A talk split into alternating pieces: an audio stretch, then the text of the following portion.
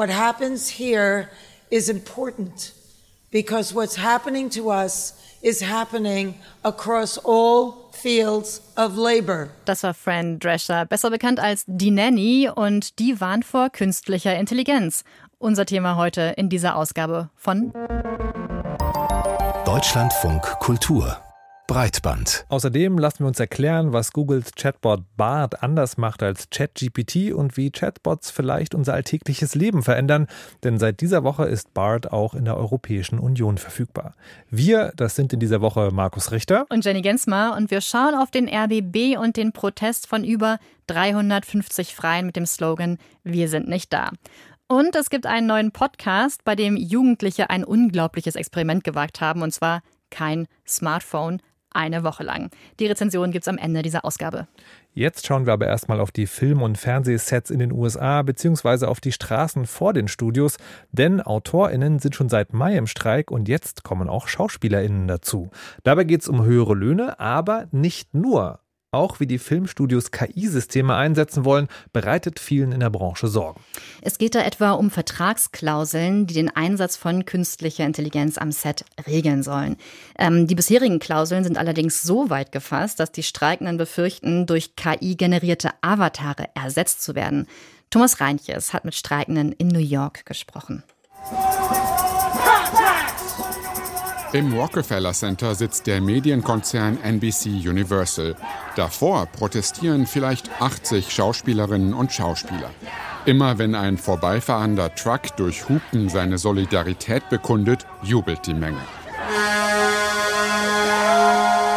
Ein ähnliches Bild ein paar Straßenblöcke entfernt, am Times Square. Vor dem Sitz von Paramount Plus streikt eine etwas kleinere Gruppe. Fast alle, die ich frage, warum sie auf der Straße stehen, nennen künstliche Intelligenz. So wie Vincent Ford. Die Technik gerate außer Kontrolle, sagt er. Wenn ihr keine strengen Grenzen gesetzt würden, dann bräuchte man bald keine Menschen mehr für die Schauspielkunst. Sein nächster Film kommt in ein paar Wochen raus. Problemista heißt er und Vincents Rolle heißt laut IMDb einfach Mann. Genau um solche kleinen Rollen und Statistenrollen geht es. Sie könnten als erstes künstlich generiert werden, aber basierend auf echten SchauspielerInnen.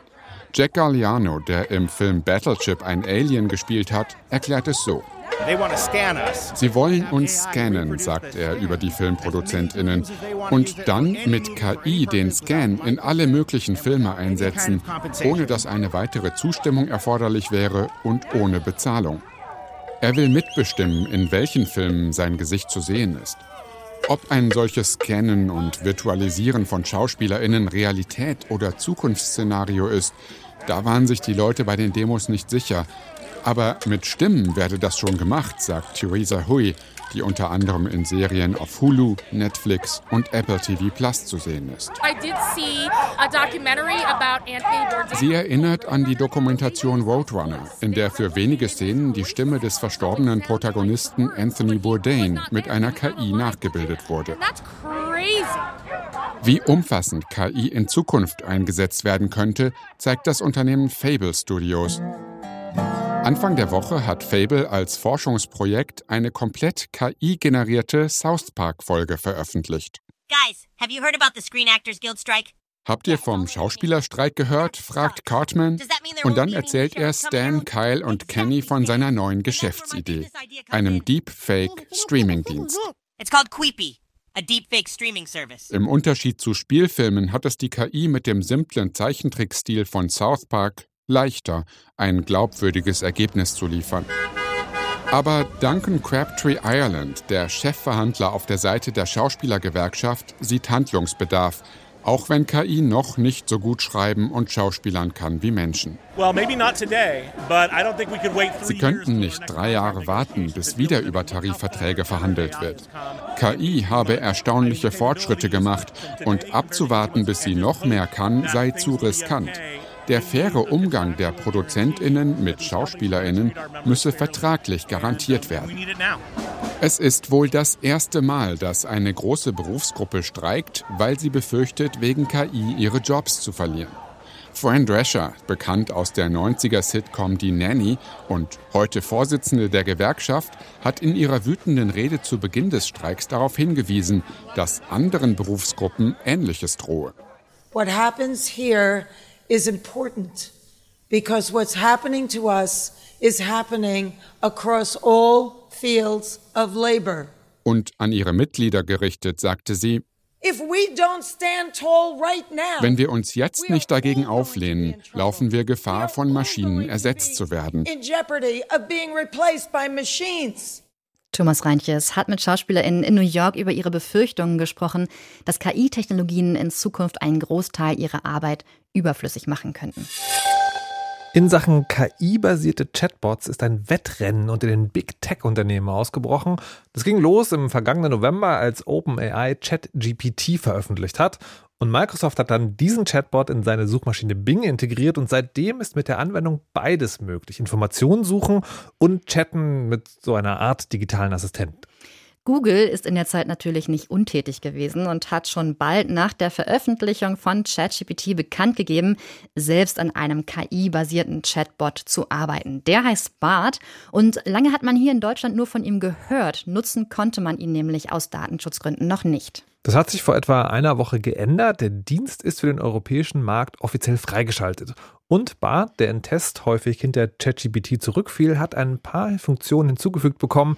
Man kann jetzt zum Beispiel Bilder einscannen und Texte dazu generieren lassen und die generierten Antworten dann wiederum mit anderen teilen oder Chats anpinnen und später weiterführen. Aber kann BART nun mehr als andere Chatbots, die mit einer generativen KI funktionieren? Wir haben mit dem Experten für Sprachtechnologie Aljoscha Burchardt gesprochen. Er arbeitet am Deutschen Forschungszentrum für künstliche Intelligenz und wir haben ihn erstmal gefragt, inwiefern funktioniert BART denn nun anders als andere KI-basierte Chatbots? Also im Grunde ist es äh, relativ ähnlich, was diese Chatbots machen. Der vielleicht größte Unterschied zu ChatGPT wäre an der Stelle, dass BART hier eine Verbindung zum Internet hat, also Sachen nachschauen kann, was ChatGPT ja nicht kann. Bart kann wohl auch Bilder einlesen, das habe ich jetzt noch nicht ausprobiert, aber das kann zum Beispiel GPT-4 auch. Das wäre jetzt kein Alleinstellungsmerkmal. Jetzt ist es ja sozusagen so, wenn sowas auf den Markt kommt, gibt es immer gleich auch einen Wettbewerb und dann muss man sich positionieren und jetzt sagen die einen, Bart ist endlich ein faktenbasierter Chatbot und die anderen sagen, nee, Bart ist dümmer als alle anderen. Wo stehen Sie denn da? Also ich weiß gar nicht so genau, was ein faktenbasierter Chatbot sein soll. Mhm. Dann schauen wir kurz in die Vergangenheit. Wenn wir Fakten gesucht haben, haben wir eine Suchmaschine benutzt und dann haben wir Fakten gefunden, hoffentlich in Wikipedia oder auf Webseiten oder beim Deutschlandradio, die Menschen da reingestellt haben. Eine generative KI wie so ein Chatbot generiert ja neue Texte, neue Bilder, in dem Sinne neue Fakten. Und wie sollen die denn geprüft sein?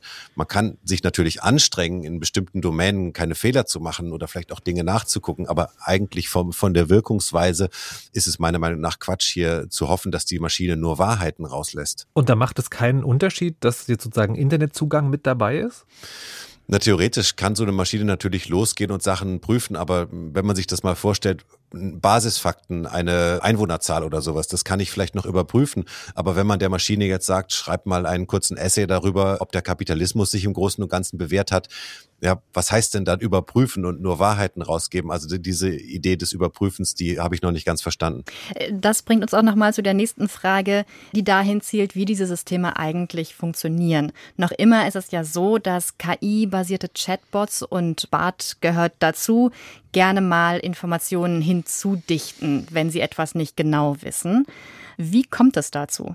Ja, mir gefällt eigentlich schon äh, dieses Framing hinzudichten nicht, weil diese Systeme dahergehen und ganz, ganz, ganz große Textmengen aus dem Internet einlesen, ja, in diese künstlichen neuronalen Netze einspeisen und dann üben, einen Text zu nehmen und dann halten die immer ein Wort zu. Ja, man nennt das Maskieren und dann versuchen sie den aus dem Kontext zu erraten. Ja, gibst du ihnen den Anfang von einem Kochrezept, dann erraten sie, wie das Kochrezept weitergibt. Gibst du den Anfang von einem Märchen, raten sie, wie das Märchen weitergeht.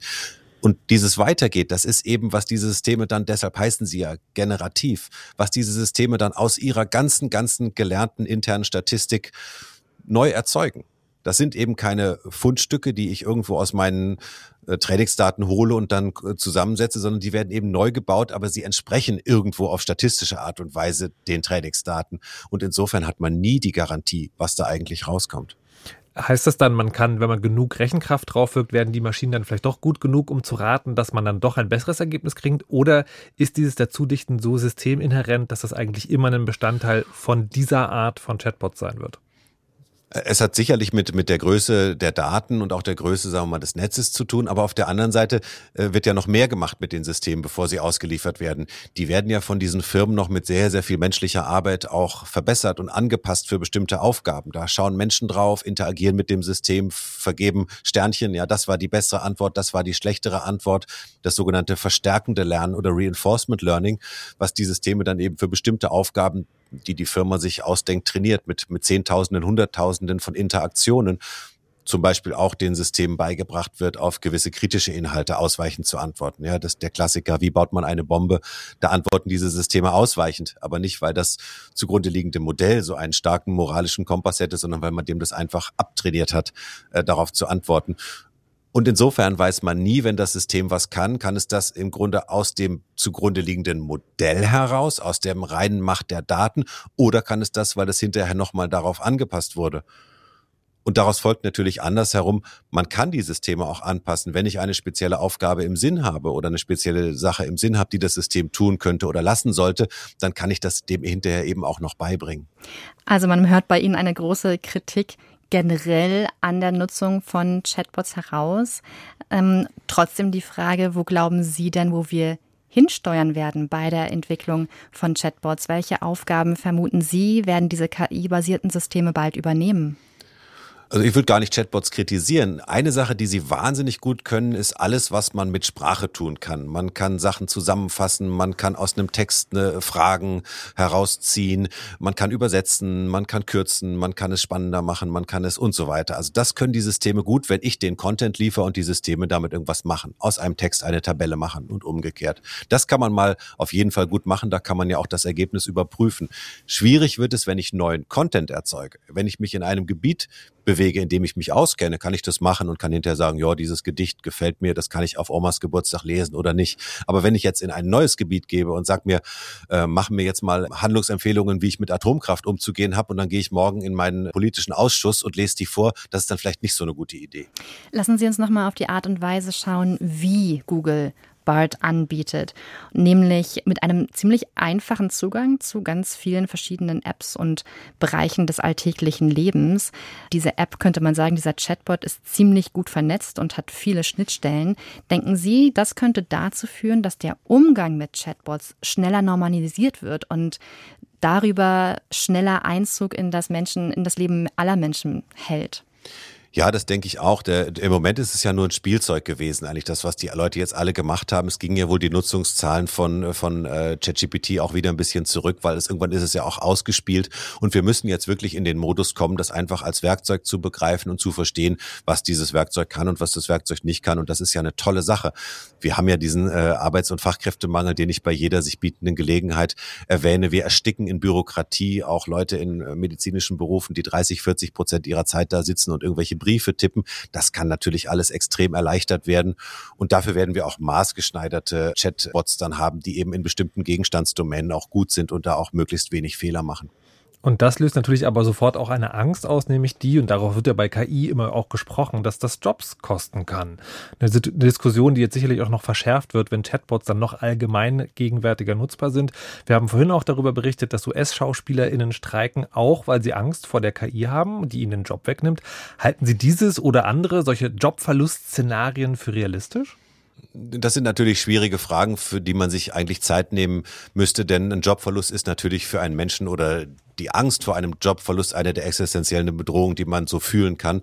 Und das, äh, das möchte ich eigentlich nicht gern mit einer kurzen Antwort äh, wegwischen. Aber auf der anderen Seite werden sich Jobs verändern und wir werden Nischen haben, wo die Maschinen vielleicht übernehmen können. Aber wir kennen diese Diskussion von vor ein paar Jahren, zum Beispiel bei der maschinellen Übersetzung. Ja, die Übersetzung funktioniert ja schon ganz gut und es gibt immer noch Übersetzerinnen und Übersetzer, die diese Systeme dann eben bedienen und, und nachbearbeiten und so weiter und so fort. Aber um jetzt mal was Extremes zu sagen, wenn man jetzt wirklich mit einem KI-System einen Film generieren kann, der genauso aussieht, als wenn ein Schauspieler ihn gespielt hätte, dann haben wir vielleicht an der Stelle ein echtes Problem und müssen uns dann überlegen, ob wir die Schauspieler trotzdem bezahlen wollen, ob wir das Ganze besteuern wollen, ob wir eine Quote einführen oder ähnliche Dinge, die man auch in der Vergangenheit gemacht hat, wenn einem Branchen wichtig waren. Ich sag mal, vom Bergbau bis zur klassischen Musik gibt es ja auch viele Branchen, die sich nicht selber finanzieren, die wir als Gesellschaft dann entscheiden zu finanzieren. Ja, denken Sie, die Gesellschaft wird sich dafür entscheiden? Und wenn ja, wer ist das denn? Also sind das dann am Ende die großen Unternehmen, die großen Konzerne,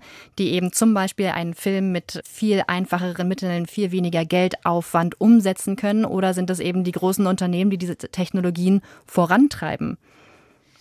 Ja, ich jetzt als, als, als deutscher Steuerzahler werde wahrscheinlich einem, äh, einer Firma in Hollywood nicht vorschreiben können, wie die ihre Filme zu drehen haben. Das wären dann vielleicht sogar internationale Abmachungen, dass man sagt, hier, das wollen wir nicht, dass eben ganze Reihen von Schauspielern und Musikern und so weiter arbeitslos werden und wir wollen eine Quote einführen, wie viel Prozent der Arbeit von irgendwelchen Systemen übernommen werden darf. Das werden dann wahrscheinlich echt internationale äh, Verträge an der Stelle, aber soweit müsste es eigentlich erstmal kommen. Aber dieses Wir sind ja sozusagen nicht die normalen Menschen, die normalen NutzerInnen, die können jetzt quasi, also klingt es ein bisschen, nur zugucken oder haben die auch eine Einflussmöglichkeit auf das, wie Gesellschaft von KI geformt wird in Zukunft? Oh, das wäre ja schrecklich, wenn man das alles den Technologen überlassen würde. Also ich werde ja auch oft gefragt, wie sieht das Klassenzimmer äh, der Zukunft aus? Also ich, Hauptsache, äh, ich entscheide das nicht. Ja, das sollen bitte Pädagoginnen, Pädagogen und Schülerinnen und Schüler gemeinsam entscheiden mit Elternvertretern und wem auch immer. Nein, die, das muss die gesamte Gesellschaft muss ran. Ich sage immer so, wir, das ist das umarmende Wir.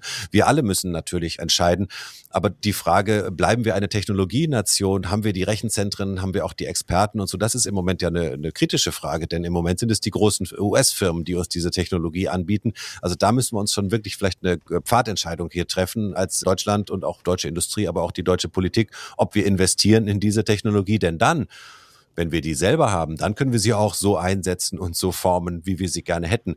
Wenn wir nur zugucken und einkaufen, dann sind wir natürlich immer Opfer. Dann ich auch übrigens, ja, wir alle. Dann sind wir nur sozusagen Opfer einer Entwicklung. Dann dürfen wir nur zugucken sagt Aljoscha Burchardt, Experte für Sprachtechnologie und KI. Wir danken für das Gespräch. Und ein Thema, über das wir hier gesprochen haben, ist tatsächlich eben auch der ganz alltägliche Gebrauch für solche Technologien. Jetzt bin ich neugierig, Jenny.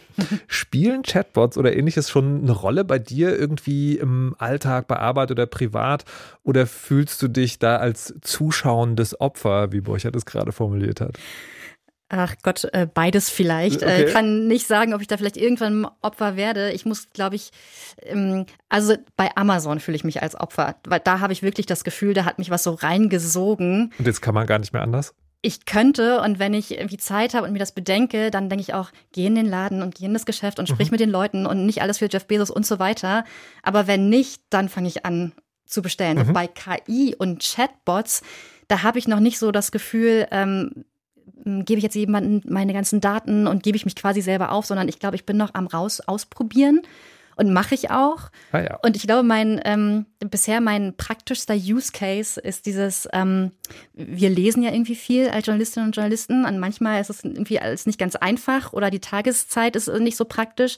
Und äh, das letzte war, äh, da hatte ich so eine Studie auf Englisch und ich saß da abends dran und merkte, ich kann das einfach gerade alles nicht mehr verarbeiten und habe dann angefangen, okay, ChatGPT, sag mir, was steht in dieser Studie drin und zwar in kurz und dann, ah, den Teil habe ich nicht so richtig verstanden, erklär mir den nochmal, sagt die Studie was da und darüber. Und da habe ich gemerkt, oh oh, musst du eigentlich müsstest du hier immer noch mal rückchecken. Ich wollte gerade fragen, machst du das? Guckst du dann sagen, wenn ChatGPT dir sagt, also die Studie sagt das und das, guckst du dann noch mal nach? Sagt sie das tatsächlich? Es ist auf meiner To-Do-Liste, dass okay. das noch gegengecheckt werden muss. Ich verstehe, ja. Und ich glaube, das ist auch die Schwierigkeit zu verstehen, wann kommen wir quasi auf wackeligen Boden mhm. mit diesen, mit diesen mhm. Chatbots. Ich glaube, der Anwendungsfall ist total praktisch und gut, mhm. aber man muss eben wissen, so wie wir bei der Wikipedia irgendwann mal gelernt haben, check das nochmal nach, da ist mhm. wahrscheinlich nicht alles richtig. Ich muss nochmal bevor das in irgendeinem Skript landet, gucken, ob das wirklich in dieser Studie genauso gesagt wird. Mir fällt gerade eine witzige Gemeinsamkeit zwischen Wikipedia und Chatbots auf. Ne? Am Anfang sozusagen haben beide, Wikipedia klingt wie ein Lexikon, also nimmt man es erstmal ernst, muss sich ermahnen, nachzuschlagen.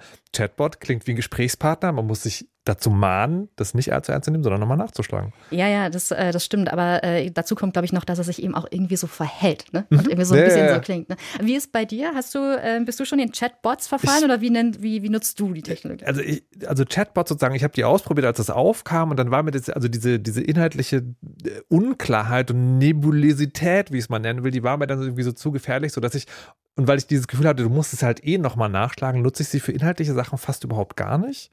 Was ich aber mache, ist, dass, dass ich irgendwann erstaunt festgestellt habe, das hat Einzug in meinen Alltag als Medienschaffender gehabt. Ich habe nämlich einen, äh, einen Podcast, also den veranstalte ich privat mit einem Freund zusammen. Und das Cover, also die Covergrafik für jede Folge, machen wir immer neu. Und die Ausgangslage dafür, es geht um Computerspiele, ist also ein dankbares Thema auch sozusagen für so eine generative KI. Ich lasse mir ein Bild von der KI generieren und mache dann das Logo vom Podcast nochmal rein. Und das sozusagen, da denke ich gar nicht mehr drüber nach. Und ich finde witzig, dass es also in mir sozusagen das doppelt gibt, ne, was wir hier machen, also die große gesellschaftliche Frage, wie macht man das und so weiter und so fort. Aber dann wie es der Experte auch gesagt hat, sozusagen in diesem ganz fokussierten Thema, wo ich auch sehr gut einschätzen kann, was passiert da, was nicht. Also ich bin mir über die gesellschaftliche Diskrepanz mit den, mhm. was mit den KünstlerInnen und so auch schon ja. im Klaren. Aber da benutze ich es und da ist es tatsächlich sozusagen, ich würde fast sagen, schon nicht mehr wegzudenken. Mhm. Aber für Skripte und so, wie du einen Podcast denkst und so, soweit nee, noch nicht. Da bin ich, da bin auch ich sozusagen. Noch nicht, noch, auch noch nicht inspirieren lassen. Ich, nee, ich, das ist ganz interessant. Ich fühle mich sozusagen, wie früher die Leute gesagt haben, ich schreibe mit dem Computer, ich schreibe mit der Schreibmaschine. Ich mache das alles noch selbst. Gucken wir mal, wie lange das anhält und wie lange wir uns ähm, kritisch selbst gegenchecken und wo die Grenze ist. Urlaub machen als Arbeitsprotest. Klingt erstmal witzig, aber hat tatsächlich einen ernsten Hintergrund. In der letzten Woche haben über 350 Mitarbeitende gegen die gescheiterten Tarifverhandlungen zwischen RBB und den Gewerkschaften Verdi und DJV protestiert. Und zwar, indem sie alle zugleich Urlaub genommen haben. Die Tarifverhandlungen fanden zwischen der Interimsintendantin Katrin Wernau und den Gewerkschaften statt. Der offene Brief richtet sich an die designierte neue Intendantin Ulrike Demmer. Die Freien werben darin gegen ihrer Ansicht nach längst überfällige Honorarerhöhungen und protestieren gegen fehlende Beschäftigungssicherheit. Ja, und dazu muss man vielleicht noch mal kurz erklären, Freie sind MitarbeiterInnen ohne Festanstellung, die pro Einsatz, also Beitrag, Moderation oder Redaktionstag bezahlt werden.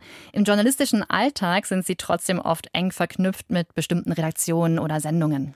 Unter bestimmten Umständen werden sie so zu festen Freien und haben damit zum Beispiel Anspruch auf Urlaubstage. Eine Beschäftigungssicherheit, wie sie aber eine richtige Festanstellung anbietet, gibt es natürlich nicht. Viele Redaktionen sind im Alltag angewiesen darauf, dass die tagtägliche Arbeit von solchen Freien durchgeführt wird. Man könnte also sagen, es gibt da eine Diskrepanz, und zwar zwischen fehlender, auch finanzieller Wertschätzung einerseits und der Unerlässlichkeit für das Programm des RBB andererseits. Und auf diese Diskrepanz sollte diese Protestaktion hinweisen. Hören und sehen Sie in der kommenden Woche genau hin, was der RBB zustande bekommt, wenn sich 350 Freie zugleich abmelden, heißt es in dem offenen Brief. Aber hat das wirklich funktioniert? Es gab zwar mediale Berichterstattung, aber keinen großen Widerhall in der Öffentlichkeit. Wir wollten wissen, was das über den Protest und die Situation des RBB sagt und haben darüber mit Anne Helming gesprochen. Sie ist freie Journalistin, die sich unter anderem für Übermedien mit dem Thema beschäftigt und mit der freien Vertretung der Personalratschefin und der Pressestelle vom RBB gesprochen hat. Als erstes wollten wir von ihr wissen, ob sie diesen wenig sichtbaren Protest für die richtige Idee hielt, um Aufmerksamkeit für das Anliegen zu erzeugen. Das Ganze ist ja durchaus mit einer gewissen Tragik zu betrachten, meiner Meinung nach, weil die freien Kolleginnen und Kollegen, die sich da jetzt zu diesem Urlaubsprotest zusammengeschlossen haben, machen das ja nicht zum ersten Mal. Das darf man nicht vergessen. Das ist bereits das vierte Mal seit 2021, dass die Freien vom RBB diese Variante wählen. Und die besondere Situation jetzt ist natürlich zum einen, wir haben es mit dem Beginn der Sommerferien zu tun in Berlin und Brandenburg. Brandenburg. Das heißt, man schaut sich das Programm an und hört das Programm und überlegt sich, sind das jetzt Wiederholungen, weil Sommer ist oder sind das jetzt Wiederholungen, weil die Löcher gestopft werden müssen? Das heißt also nach außen ist dieser Protest sowieso nicht wahnsinnig deutlich zu bemerken. Und das war, wie der freien Vertreter mir gesagt hat, auch gar nicht das Ziel, sondern das Ziel war, nach innen zu wirken, um die Festen im Team so ein bisschen auch äh, solidarisch auf die eigene Seite zu bringen. Und da ist natürlich auch die Frage, ob das gelingen kann, weil die Freien das Ganze ja nicht hoppla die hopp gemacht haben, sondern mit einer sehr wunderbaren kollegialen Geste schon im März angekündigt haben, sodass sich alle darauf einstellen konnten. Äh, mhm. Und so verpufft der Druckeffekt natürlich gleich mehrfach. Hat das einen Effekt gehabt? Hat dieser, hat dieser Protest einen Effekt gehabt, innen oder außen? Der Widerhall nach innen mit Blick auf die Festen ist natürlich sehr unterschiedlich ausgefallen. Die Personalratschefin Sabine Jauer hat mir durchgegeben, dass die, abgesehen von äh, aktuellen Redaktionen wie zum Beispiel beim Inforadio, wo feste Kolleginnen eben einspringen mussten, jetzt ansonsten alles relativ glatt vorbereitet wurde. Ich glaube, die besondere Situation auch mit Blick auf auf innen, also sprich das Miteinander von Festen und Freien ist diesbezüglich gerade so ein bisschen schwierig, weil die Gesamtwetterlage des RBB sich seit einem Jahr ja dramatisch verändert hat und alle Feste wie Freie sehr angespannt in die Zukunft schauen und überlegen, was mit ihrem Jobs, mit ihren Sendungen, mit ihrer Beschäftigung weiter passiert, weil jetzt ein Millionen-Sparprogramm wieder aufgelegt wird und der Zusammenhalt zwischen Festen und Freien nach dem Motto, wir sitzen eigentlich alle in einem Boot, vielleicht gefährdet äh, ist. Sie haben das jetzt so beschrieben, dass bei diesem Protest so eine gewisse Tragik mitschwingt. Hätten Sie einen nachdrücklicheren Protest oder auch einfach einen anderen Protest oder eine andere Zeit sinnvoller gefunden? Ich glaube, dass diese Form des Protestes, also sprich, die Freien sagen, wir nehmen en bloc eine Woche Urlaub zu diesem Zeitpunkt, also sprich zum Beginn der Sommerferien und dann auch noch beim RBB, einem Sender, der seit einem Jahr äh, sehr stark unter Druck steht, tatsächlich so ein bisschen nach hinten losgegangen ist, was nicht heißt, dass diese Form des Protestes, also sprich, man ist dann einfach mal nicht da. Das ist ja auch der Slogan der Freien. Wir sind nicht da. Äh, dass das durchaus Effekt haben kann in einem anderen Zusammenhang, zu einem anderen Zeitpunkt, will ich gar nicht von der Hand weisen. Ob man momentan vielleicht nicht erstmal abwartet, wie sich die Situation, also sprich die Tarifverhandlungen und der Antritt von Frau Demmer sich irgendwie weiterentwickelt, vielleicht anzuraten wäre, würde ich mal so in den Raum stellen, weil, glaube ich, wirklich das Wichtigste ist, dass die Festen und die Freien in irgendeiner Form es schaffen, an einem Strang zu ziehen. Man darf nicht vergessen, beim RBB sind 1500 Freie und 2000 Feste. Also die Freien machen da einen Anteil von ungefähr 42 Prozent aus mittlerweile. Das ist nicht ganz wenig. Ähm, und deswegen ist es, glaube ich, relativ elementar, dass die äh, weiter in irgendeiner Form sich als eins verstehen. Jetzt gibt es ja neben den Tarifverhandlungen noch mehr Baustellen. Es gibt neue Geldsorgen wegen eines Haushaltsloch und es gibt auch Reformpläne, die vor allem das Programm betreffen. In welche Richtung könnte sich das denn dann entwickeln und was würde das für die Mitarbeitenden im RBB bedeuten? Was die Tragik des Timings natürlich noch umso mehr ausmacht, ist, dass just zum Beginn dieser Protestwoche es eine Belegschaftsversammlung gab, auf der bekannt gegeben wurde, dass die Lage, also auch die finanzielle Situation noch viel dramatischer ist, als bislang bekannt war.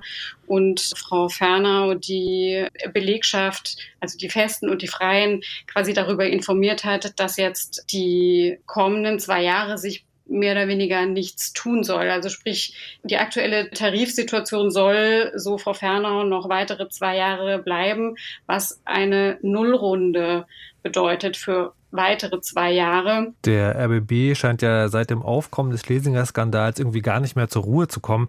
Ist das für Sie eine stürmische, aber bewältigbare Phase oder sehen Sie den RBB da vor grundlegenden Änderungen, an denen er einfach gar nicht vorbeikommt? Man hat wirklich das Gefühl, als ob, ja, Sie hatten das gerade ja schon gesagt, als ob der RBB überhaupt nicht zur Ruhe kommt. Seit einem Jahr ist da einfach wirklich folgt eine Facette auf die andere. Wir haben ja noch ganz gut in, in Erinnerung, wie der RBB in den Sommerwochen 2022 quasi auch sehr häufig Berichterstattung in eigener Sache gemacht hat und sehr transparent nach außen die eigene Lage und die Dramatik der eigenen Lage aufgearbeitet hat. Und wenn man das verfolgt und auch die Protesttage und auch, es gab ja auch äh, Streiktage dazwischen mit Verdi, dass der ganze Sender tatsächlich nicht zur Ruhe kommt und ich sehe momentan auch nicht wie sich das in absehbarer Zeit ändern soll. Also ich glaube, den Antritt von Frau Dämmer wird man irgendwie noch mit abwarten und sie wird ja dann eine eigene Note setzen wollen. Und bis dahin ist eigentlich alles offen. Anne Helming über eine Protestaktion der freien MitarbeiterInnen des Rundfunks Berlin-Brandenburg. Wir danken für das Gespräch. Auf rbbpro.de, einer Newsseite von freien VertreterInnen, wurde in einem gestern veröffentlichten Artikel die Aktion zumindest als medialer Erfolg gewertet. Ja, und Anfang nächster Woche soll sich danach auch zeigen, ob es vielleicht neue Sondierungsgespräche zwischen der Interimsintendantin Katrin Wernau, der designierten Intendantin Ulrike Demmer und den Gewerkschaften geben soll. Es gibt ein Ding, ohne das sich viele von uns das ganz alltägliche Leben gar nicht mehr vorstellen können. Ich oute mich da auch mal. Unser Smartphone ist ein fester Bestandteil unseres Alltags geworden. Nachrichten, soziale Medien, Kontakt zu Freundinnen und Familien, aber auch Fitnesstrainer sein, Sprachschule oder Reiseführer. Das Smartphone kann irgendwie fast alles. Und deswegen fällt es uns eben auch so schwer, es für mehrere Stunden oder fast sogar vielleicht mal einen ganzen Tag überhaupt nicht zu benutzen. Für Jugendliche aus Dresden haben sich diese Herausforderung gestellt und ihr Handy sogar für für fünf Tage abgegeben. Wie es ihnen ergangen ist, erzählt jetzt ein Podcast vom Mitteldeutschen Rundfunk. Der heißt Flugmodus, vier Jugendliche ohne Handy. Und Karina Schröder hat ihn sich für uns angehört. Ich habe einen Gedanken, als ich den Podcast starte. Fünf Tage ohne das eigene Handy. Wie schwer kann das schon sein? Und ansonsten habe ich mein Handy eigentlich immer dabei. Ich würde es irgendwie sogar als Teil von mir schreiben. Also ich glaube, ich würde mein Telefon als Hilfsmittel ansehen. Also ich würde mein Handy für mich persönlich als so ein Unterhalter bzw. Freundschaft eher sehen. Ganz ehrlich, ich fühle mich bei diesen Aussagen auch ertappt. Die stammen von vier Jugendlichen. Jana, Jonas, Hava und Heidi. Sie nehmen an dem Experiment teil, lassen ihr Handy für eine Woche in einen Tresor in der Schule einschließen. Freiwillig für eine Woche. Die Idee dazu kam von einem Lehrer, erzählt Podcast-Host Greta Taubert. In seinen Jahren als Lehrer ist Metzner etwas aufgefallen. Die Pausen zwischen den Schulstunden sind immer leiser geworden. So wenig wird manchmal gesprochen oder gespielt, dass der Unterschied zwischen Unterricht und Pause kaum mehr wahrnehmbar sei. Und das, so glaubt Metzner, liege einzig und allein an einem kleinen, etwa taschenspiegelgroßen Ding, dem Smartphone. Kontaktiert hat die MDR-Journalistin Greta Taubert die Jugendlichen für den Podcast erst nach dem Experiment. Jonas zum Beispiel besucht sie zu Hause. Ich habe mich gefragt, ähm, was eigentlich persönlicher ist, ob ich mir dein Zimmer oder dein Telefon angucke. Oh, Telefon, das ist, das ist schwierig. Da sind viele private Sachen drauf. Doch es gibt nicht nur die Gespräche. Die SchülerInnen haben in der Flugmoduszeit ein Tagebuch geführt, aus dem sie im Podcast vorlesen. Während ich gegessen habe, wusste ich nicht, was ich machen soll, da ich meistens auf TikTok bin. Also schaute ich einfach Fernsehen. Aus solchen Alltagsbeobachtungen besteht der Podcast größtenteils. Die Jugendlichen vermissen ihre Handys, bemerken aber auch, dass sie nach einigen Tagen etwas entspannter sind, weil es eben nicht alle fünf Minuten summt. Und in seltenen Momenten wird auch intensiver über die eigenen Gefühle reflektiert. Es war schon immer so, dass ich mich anders fühlte. Und ohne mein Handy, mit dem ich mich normalerweise in Pausen ablenkte, war das Gefühl des Andersseins noch stärker. Doch ich versuchte das Beste daraus zu machen, indem ich mir ein Buch schnappte und so tat, als würde ich es lesen, obwohl ich nur durch die Seiten blätterte. In the party, Leider werden diese ehrlichen Momente mehrfach gestört durch diese unnötig penetrante Musik, deren Liedtexte wie ein Holzhammer wirken. Wenn Heidi zum Beispiel bei einem Treffen mit der Host erzählt, dass sie ihre Umgebung ohne Handy besser wahrnimmt, dröhnt es dann musikalisch auf Englisch dazu, ich kann mich nicht konzentrieren. Und die merken gar nicht, dass die bestimmte Dinge gar nicht wirklich wahrlich erleben sozusagen. Wirklich nötig hat der Podcast den Musikholzhammer nicht. Die Host Greta Taubert schafft es doch immer wieder durch ihre sympathische Art und ihr erzählerisches Können, Zuhörende reinzuziehen.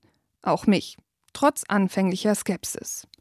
Kurzweilig erscheinen die Folgen auch, weil immer wieder zwischen den Jugendlichen und der Host hin und her gesprungen wird. Neben den persönlichen Erfahrungen zeigen die fünf Podcast-Folgen außerdem, wie unentbehrlich das Handy als Alltagswerkzeug geworden ist und wieso das Handy scheinbar so glücklich und süchtig macht. Erklärt wird aber auch, wie soziale Netzwerke und InfluencerInnen funktionieren. Parasoziale Interaktion. Besonderes soziales Verhalten, bei dem Mediennutzer mit den in den Medien dargestellten Personen in Austausch treten, die den normalen sozialen Beziehungen ähnelt.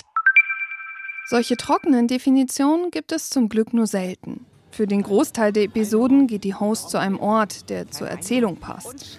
Zum Beispiel in Folge 2 auf einen Rummel. Smartphones sind, neurochemisch betrachtet, eigentlich das gleiche wie ein Rummel.